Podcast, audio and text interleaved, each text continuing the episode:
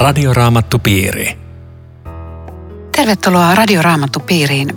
Tänään keskustelemme Riitta Lemmetyisen ja Eero Junkkalan kanssa ensimmäisen Timoteuskirjeen luvusta neljä. Minä olen Aino Viitanen, tekniikasta huolehtii Aku Lundström. Luen luvusta neljä, viisi ensimmäistä jaetta. Pyhä henki sanoo selvästi, että viimeisenä aikoina jotkut luopuvat uskosta ja alkavat seurata eksyttäviä henkiä ja pahojen henkien opetuksia. He luottavat tekopyhiin valehtelijoihin, joiden omassa tunnossa on polttomerkki. Nämä kieltävät menemästä naimisiin ja syömästä ruokia, jotka Jumala on luonut sitä varten, että ne, jotka tuntevat ja uskovat totuuden, nauttisivat niitä ja kiittäisivät Jumalaa. Kaikki, minkä Jumala on luonut, on hyvää, eikä siitä tarvitse hylätä mitään, kun se otetaan kiittäen vastaan. Jumalan sana ja rukous pyhittävät sen. Viimeisinä aikoina jotkut luopuvat uskosta ja alkavat seurata eksyttäviä henkiä ja pahojen henkien opetuksia. Eletäänkö me nyt, Riitta ja Eero, viimeisiä aikoja? Joo, ilman muuta eletään, mutta niin on eletty aina ennenkin. Eli kyllä nämä viimeiset ajat raamatun mukaan, niin ne alkoi Jeesuksesta. Mä en ole ihan varma, ajatteleeko Paavali tässä, että nyt on kysymys tästä ajasta. Luultavasti ajattelee, että nyt on tämä viimeinen aika menossa. Ja ihan kristillisen uskon mukaista on ajatella, että sitä on ollut viimeiset 2000 vuotta. Eli me en välttämättä ole sen viimeisimmissä ajoissa nyt, vaikka on ihan oikein sanoa, että elämme lopun aikaa. Vai mitä Riitta sanoo? Joo, olisin vastannut samalla lailla. Mutta jotenkin tämä paholainen käy, käy kuumana ja, ja hermoton luilla, kun sekin tajuu, että viimeinen aika, sehän siis tarkoittaa, että se jossain vaiheessa loppuu ja nyt pitää panna kaikki peliin. Ja, ja sen takia sillä on nyt tämmöinen iso investointi, eksyttävät henget ja aika jännää, että, että se mihin kaikki kohdistuu on, että uskosta luovuttaisiin. Usko on se, jos, jos sen menettää, niin, niin sitten on saanut myöskin koko ihmisen valtaansa. Mutta mut se, mitä tässä voisi pohtia, on se, että mikä on eksyttävä henki. Mitä sä siihen sanot? Niin, eksyttäviä henkiä ja pahojen henkien opetuksia. No varmaan kaikki sellainen, mikä, mikä irrottaa meidät luottamuksesta Jumalan sanaan ja, ja kristilliseen uskoon on, on tätä kategoriaa, siis eksyttävä henki. Et se ei tarvitse välttämättä olla mikään tällainen demoni, joka tulee, tulee niin sarvet päässä jotenkin seurakuntaan, vaan että siinä on kaikki se, mikä vetää mattoa alta pois Jumalan sanan luotettavuudesta tai kristillisen opin ydinkohdista, niin siinä on heti tämä eksyttämisen mutta eikö siellä takana kumminkin ole itse päävihulainen ja, ja sitten hänen demoninsa? On, on, on hyvä, että korjasit, koska en mä häntä tähän pois, pois pelistä sulje, mutta mä ajattelen, että tapa, jolla hän tulee, niin, niin se ei ole päivää täältä tulee eksytys, vaan että se on, se on niin kuin sellainen usein aika hankalasti tunnistettava seikka, joka tulee kristillisen uskon sisäpuolelle.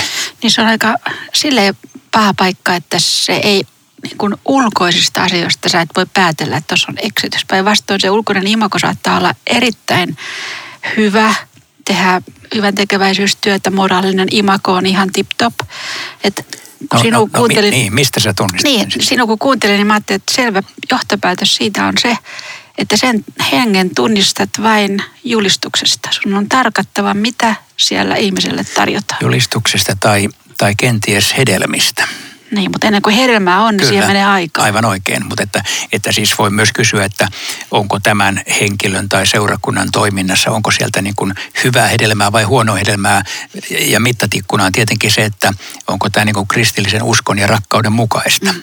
Että, vai onko siinä jotain sellaista, joka sotii uskon perusteita.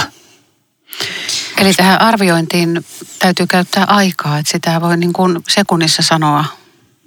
Juuri näin ja, ja raamatussa aika monta kertaa kehotetaan arvioimaan. Ja, ja mä vielä tuohon puutun, koska niin moni tämmöinen valheellinen porukka, niin ne tekee todella paljon hyvää, koska se on se, millä he eksyttää. Että jos katsotaan, että mitä nämä jo tekee, niin tota, se ei yksin riitä, sitä mä haluaisin sanoa. Joo. Mulle tulee kyllä nyt tämmöinen mieleen taas tosta, että joka on eikä vähän kuin eri näkökulma.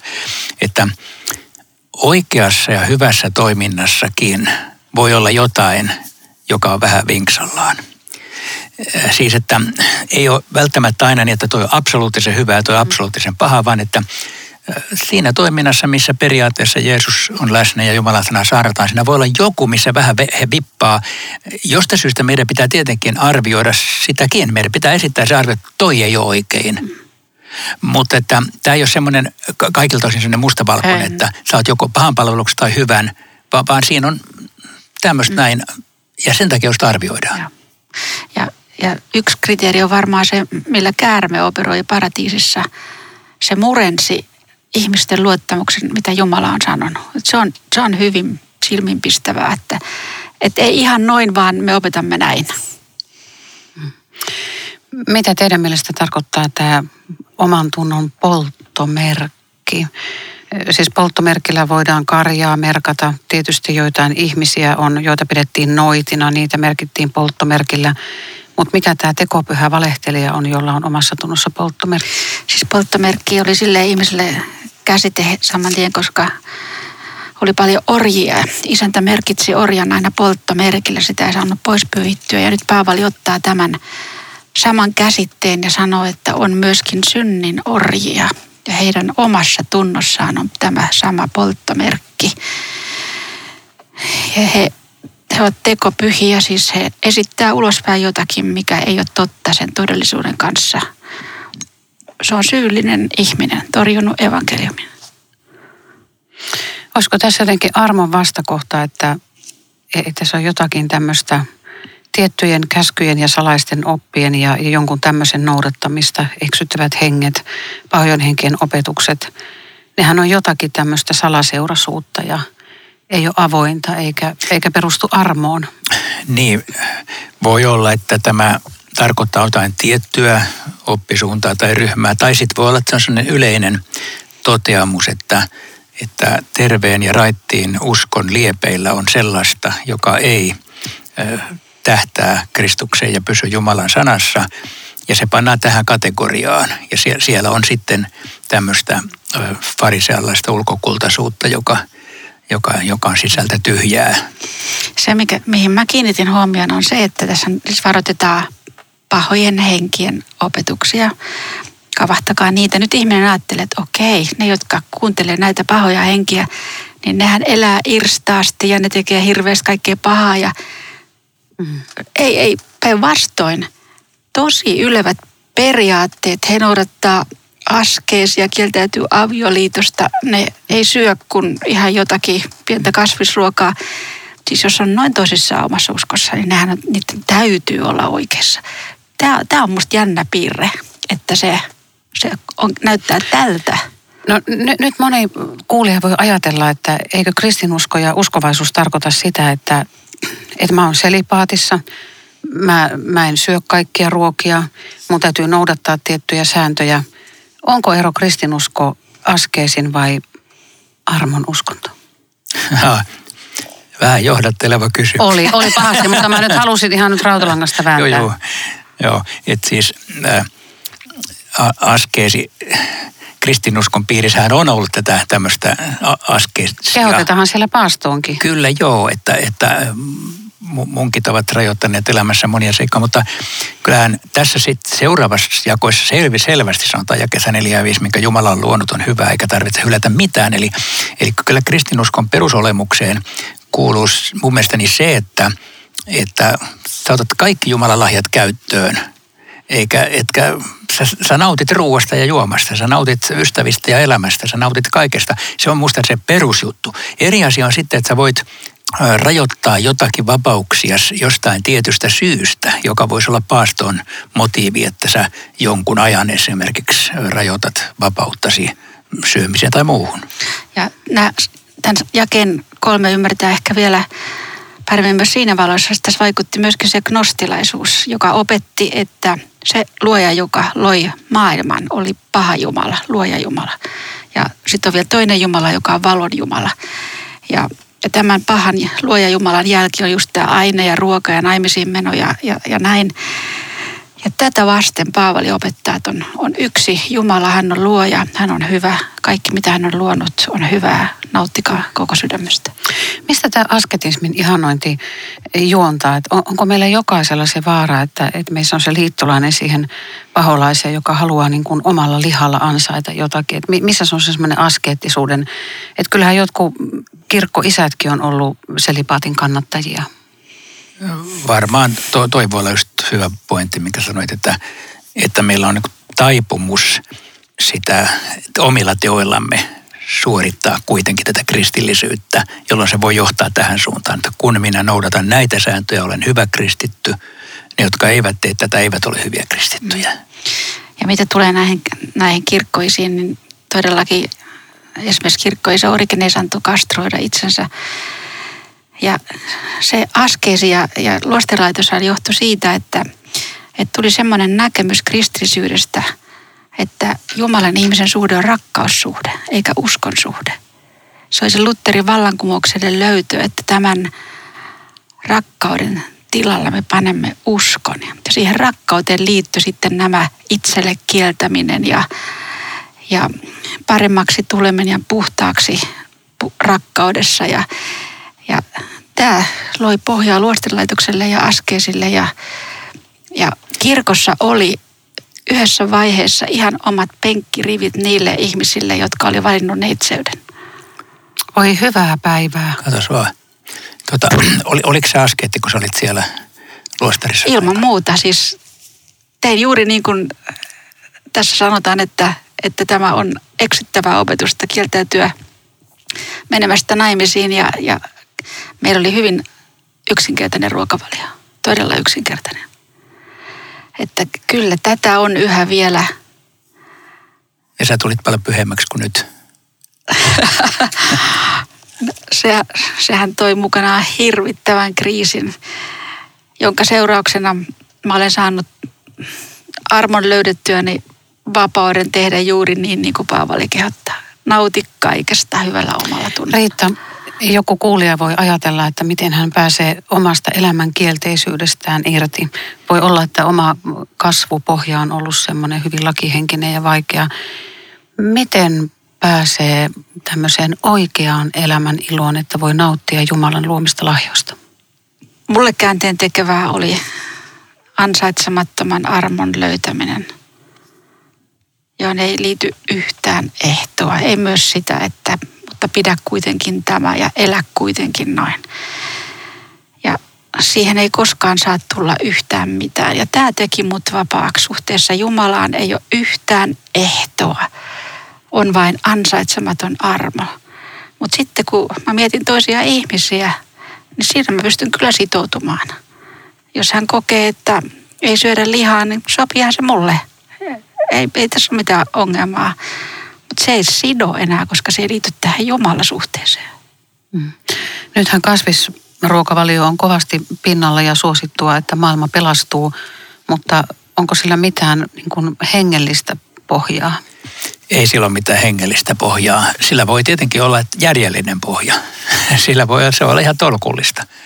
Mutta siis uskon suhteen, just niin kuin Riitta mainiosti kuvasi, niin sillä ei ole mitään merkitystä. Mm. Tämä jäi Viison mahtava. Jumalan sana ja rukous pyhittävät sen. Miten Jumalan sana ja rukous pyhittää? M- mitä siinä tapahtuu? Mä luulen, että tällä perusteella me, me on otettu käytäntö, että me pidetään ruokarukous. Että me, me kiitetään Jumalaa siitä, mitä hän meille antaa aina kun me käydään syömään. Mm. Tässä ei ole minkäänlaista luetteloa, just niin kuin mitä sä kysyt, että mitä saa ja mitä ei kaikkea saa, kaikessa saa nauttia, mutta se kiitollisuus on joku semmoinen, joka, joka sitten varjelee ja pyhittää, ettei asioista tule epäjumalia ja, ja mä vaalin tavallaan myöskin jumalasuhdetta kiittämällä. Ja juutalainen ruokarukous, se oli kovassa kurssissa ja se on kaunista. Tämä on Radioraamattu Piiri. Ohjelman tarjoaa Suomen raamattuopisto. www.radioraamattupiiri.fi Jatkamme Riitta Lemmetyisen ja Eero Junkkaalan kanssa. Käymme läpi ensimmäistä Timoteuskirjettä lukua neljä ja, ja sen kappaletta, joka alkaa otsikolla Timoteuksen palveluvirka. Nyt tuossa jakeessa kuusi puhutaan oikeasta uskon opista, oikeasta opetuksesta. Mikä on uskon oppi? Mulla on henkilökohtainen suhde tähän sanaan. Siis tiedän, että moni nyrpistää nenänsä myöskin sille väitteelle, että se vielä muka vahvistaa. Mikään ei voisi olla kuivempaa kuin joku uskon oppi. Mutta mulle kävi niin, että opiskeluaikana mä jouduin ja sain tutkia luterilaisen uskon uskon oppia.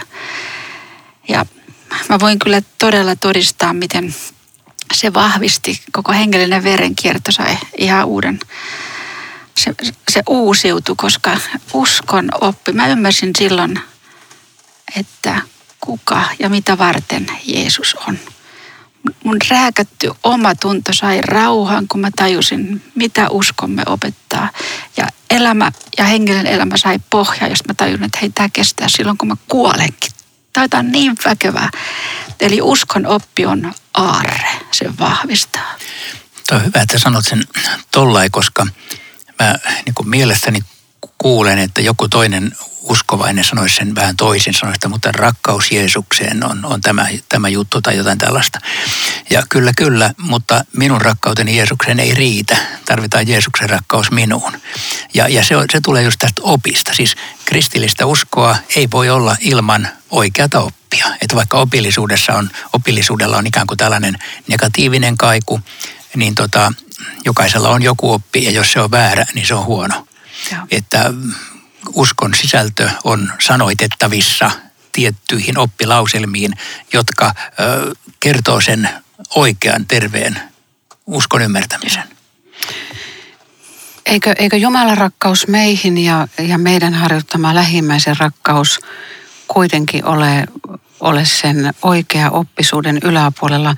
Jotkut seurakunnathan voi olla aika luotaan työntäviä, kun on niin kauhean oikeassa niin oikea oppisuus, no riippuu nyt miten se määritellään. Voidaan sanoa, että se on kaikkein tärkeintä, mitä on, että sulla on oikea oppi. Mutta tietenkin, jos sillä annetaan tämmöinen negatiivinen lataus, mitä minäkin joskus käytän, että sellainen niin kuin, äh, kivenkova oikea oppisuus, jolla tuomitaan kaikki toisena ajattelevat, niin se on sitten järkyttävää. Et, et siinä tietenkin on tämmöinenkin vaara olemassa, jos mennään sinne puhtaaksi viljellään – oppilauselmat niin, että sisältö jo meinaa unohtua. Joo. Ja totta kaikkea, mikä on meille lahjaksi annettu ja aarteeksi, niin sitä voidaan käyttää väärin. Mutta tätähän Paavali ei todellakaan tarkoita, vaan, vaan nimenomaan, että Timoteus kuuntele evankeliumia aina uudelleen, niin sun usko vahvistuu. Sä jaksat opettaa muita. Niin, hän sanoi, että harjoita itseäsi oikeaan uskoon. Tämäkin on aika mainio tapa ilmaista, että harjoita. Siis sun pitää harjoitella uskoa. Että, ja miten sä harjoitat? Mun mielestä juuri niin kuin sä sanoit, että menemällä kirkkoon, lukemalla raamattua, ottamalla aikaa rukoukseen, tekemällä niitä, jotka Jumala on antanut meille uskon harjoittamisen välineeksi. Jos joku nyt miettii tätä uskon oppia ja haluaisi löytää tiiviin hyvän sisällön siitä, mikä on oikea oppi, mistä löytyy tiivis hyvä paketti siitä, mitä se pitää sisällään? Vähän katekismus. Uskon tunnustus. Jää kahdeksan. Ruumiin harjoittamisesta on vain vähän hyötyä, mutta oikeasta uskosta on hyötyä kaikkeen, sillä siihen liittyy lupaus sekä nykyisestä että tulevasta elämästä. Tämä on upea jae ja, ja mä rakastan tätä. Mä Joo, mä, mä en rakasta tätä väärässä. Eeron, Eeron pitää no se, se riippuu siitä, mihin kohtaan sä tartut. Mä, mä, mä tartuin tähän, että siihen liittyy lupaus sekä okay, nykyisestä okay. että tulevasta elämästä. Mutta ei mennä siihen. Mennään ensin tästä, että ruumiin harjoittamisesta on niin, vähän hyötyä. Tämä pitää antaa Eerolle. se juoksee maratoneja. joo, joo, joo, mä sanoin, että Paavali on väärässä siinä mielessä, että hän harjoitti itse mielettömästi ruumistansa. Hän kulki 5000 kilometriä elämänsä aikana. Niin kyllä täytyy olla kova kundi, kun pystyy 5000 kilometriä jalkasin kävelemään. Eli se harjoitti ruumistansa joka päivä. Mo, totta kai mä ymmärrän, mitä se tarkoittaa tässä. Se tarkoittaa sitä, että ei tällä taivaaseen päästä. Et siis suhteessa siihen, että harjoitat uskoa, niin tällä ei ole mitään merkitystä, oletko hyvässä vai huonossa kunnossa. Sä saat vaikka klinkata muutaman askeleen ja sä pääset taivaaseen. Mutta tässä Paavali ei siis kuitenkaan sano, että älkää harjoittako ruumiistanne. Joten en ehkä ole kauheampaa paljon vastaan, kun sanon, että harjoittakaa kuitenkin. Teette hyvin, kun pidätte itsestänne huolta. Koska täällä edellä sanotaan, että kaikki mitä Jumala on luonut on hyvä, eikä siitä tarvitse hylätä mitään. Se olisi ennen kuulumatonta, jos Paavali olisi pannut tämän ruumiillisen harjoittamisen tavallaan niin kuin paitsioon, koska kreikkalaisethan ne kehitti olympialaiset ja jokaisessa isossa kaupungissa oli urheilustadion. Se oli niin kuin itsestään selvää tämä ruumiinharjoitus. Joo, ja, mutta ehkä just sitä taustaa vasten Paavali sanoi, että e, toi ei ole varsinaisesti kristittyjen homma lähteä niin kuin noita kilpailemaan, vaan kilpailla uskon asioissa. Mutta ei se tässä sitä niinkään päin sano, että sä et saa olla urheilija. Ei, ei missään nimessä. Tämä jakeen kahdeksan P-osa, sillä siihen liittyy lupaus sekä nykyisestä että tulevasta elämästä. Miten te ymmärrätte tämän? Tämä on hyvä, koska varsinaisesti mä ajatella tulevasta. Että kun sä uskot, sä pääset taivaaseen. Mutta miten se auttaa tähän elämään? Niin kyllä se jollain tavalla auttaa. Mutta ei se, ei se korjaa elämän kaikkia risasuuksia automaattisesti, vaikka sä kuin uskot. Sulla elämä repsottaa monesta kohdasta vielä sen jälkeenkin.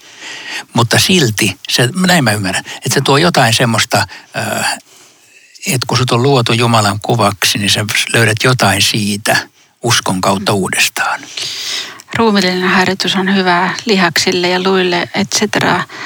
Mutta se hengellinen elämä siunaa koko ihmistä. Ruumis, sielu ja henki kuuluu sen piiriin. Mun tulee tästä lupauksesta mieleen, kun Abraham sai lupauksen. Hän uskoi, vaikkei niin kuin toivoa ollut. Niin hän toivoi, vaikka sitä oli, oli toivoton se tilanne. Ja hänelle luvattiin tämä perillinen ja siinä samalla luvattiin ihmiskunnalle pelastus.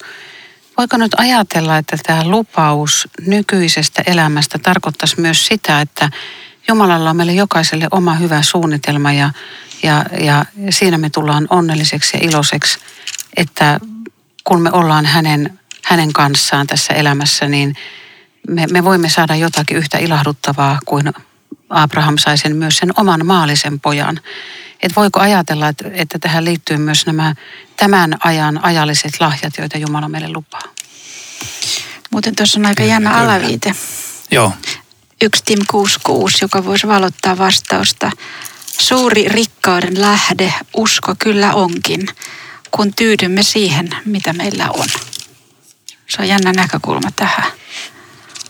Mutta niin, ei tyydytä joo. ainoa kysyjänä. No en mä tiedä, kun mä, et liittyy lupaus nykyisestä elämästä.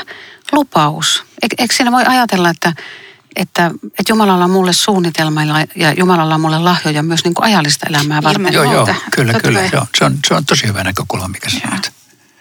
Mutta sitten? No ja, jakes kymmenen, tämä on aika jännä, että, että Jumala on kaikkien ihmisten pelastaja, varsinkin uskovien. Miten te tämän ymmärrätte? Mä, mä ajattelen, että voisiko se olla tämmöinen näkemys taustalla, että, että kun on sanajulistaja niin kuin Timoteus ja me, niin voi, voi olla, että sä toiselle julistat, mutta uskot sä itse itsellesi aina yhtä sä julistat niin kuin koko sielusta toisille. Mutta entäs sitten, uskotko itsellesi ihan samalla intensiteetillä? Voi olla vaikeampaa joskus se oman itsen sisällyttäminen tähän.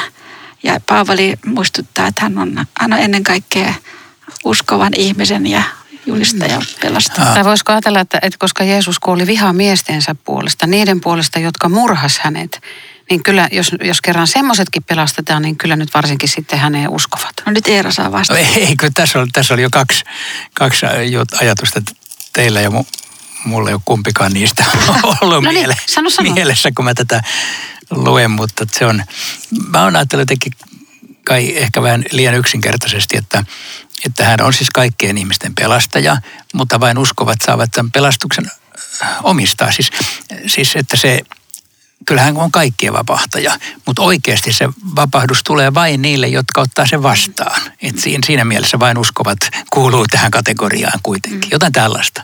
Mutta okei, tässä oli kolme hyvää selitystä. Kuulijat saa avata niistä, minkä haluaa. Niinpä, olisiko ne kaikki vähän. Joo. Mutta tämä on aika jännä oma, oma jakeensa kuitenkin neuvoja opeta tällä tavoin. Mulla tuli tässä kohtaa mieleen, kun kirkossa on niin kova sana, että meidän pitää keskustella. Keskustellaan tästä. Hyvä, hyvä on, ihan totta. Mutta sitten on asioita, joita, joista ei voi keskustella, jossa opetetaan ja ohjataan, koska Jumala on selkeästi tahtonsa ilmaissut. Kyllä. Ja sitten sanotaan Timoteukselle, että hänen pitäisi olla esimerkillinen, eikä muiden tulisi väheksyä hänen nuoruutensa, koska me ei tiedetä, minkä ikäinen hän oli, vai tiedättekö te? No, nuori oli, oli tota, näkemys alle 40. Semmoinen oli vielä nuori. Että alle joo, 40. Joo, mullakin on se käsitys, että ei hän teini-ikäinen ollut. Ei. Vaan hän on ollut vaikka kolmekymppinen mies, että hän on siis, mutta, mutta kuitenkin niin kuin nuorempi kuin vanhat kokeneet kristityt. Mm. Timoteuksen tulee lukea seurakunnalle pyhiä kirjoituksia, kehottaa, opettaa, olla ahkera. Ja sitten hän on sanonut... Muuten tuota, taas mä mietin, että tämän päivän seurakunta ei opeta ahkerasti, siis raamattua, pyhiä kirjoituksia. Tämä on niin laiminlyönty tehtävä seurakunnissa, että ihan, ihan tota sydämestä ottaa. Tämä on kuitenkin ydintoimintaa tämä seurakunnassa raamatun opettaminen. Eikö Joo, olen enemmän kuin samaa mieltä. Hmm että tässä on yksi semmoinen tär- tärkeä ja huonosti hoidettu sarka meidän, meidän kirkossa. No hänelle sanotaan vielä tosiaan 16, että valvo itseäsi ja opetustasi, pidä kiinni näistä ohjeista. Silloin pelastat sekä itsesi että ne, jotka kuulevat sinua. Kuka meillä valvoo opetusta ja miten itse voi olla oman opettamisensa valvojana? No tämähän on paimenten vastuulla ensisijaisesti, mutta myös koko seurakunnan vastuulla ikään kuin kontrolloida sitä. Ja, mutta mä haluaisin vielä alleviivata jakesta 14 armolahjan, että Timoteukselle oli Jumala antanut joitain armolahjoja, varmaan siihen tehtävään liittyviä, ja huomauttaisin, että jokaiselle on annettu. Että ei ole armolahjatonta kristitty olemassakaan. Mutta sitten, jos palaan tuohon jakeeseen 16, mihin aina viittaa, että valvo itseäsi ja opetustasi, niin mikä voisi olla semmoinen kohta nyt opetuksessa, mihin se sormi pannaan, että valvot tätä. Ja mulle tuli, että, että se varmaan on uskon vanhurskaus. Valvot tätä, että tässä elät näin, opetat, ei tule tähän mitään ehtoja. Ja tämä on siunattu opetus. Radioraamattupiiri. Kiitos jälleen ystävät kaikki mukana olosta. Laittakaa meille kysymyksiä osoitteella aino.viitanen at sro.fi. Rukoiletko Riitta tähän loppuun? Herra Jeesus, me kiitämme kirkostasi maailmasta ja rukoilemme tässä oman kirkkomme ja kaikkien sen työntekijöiden puolesta.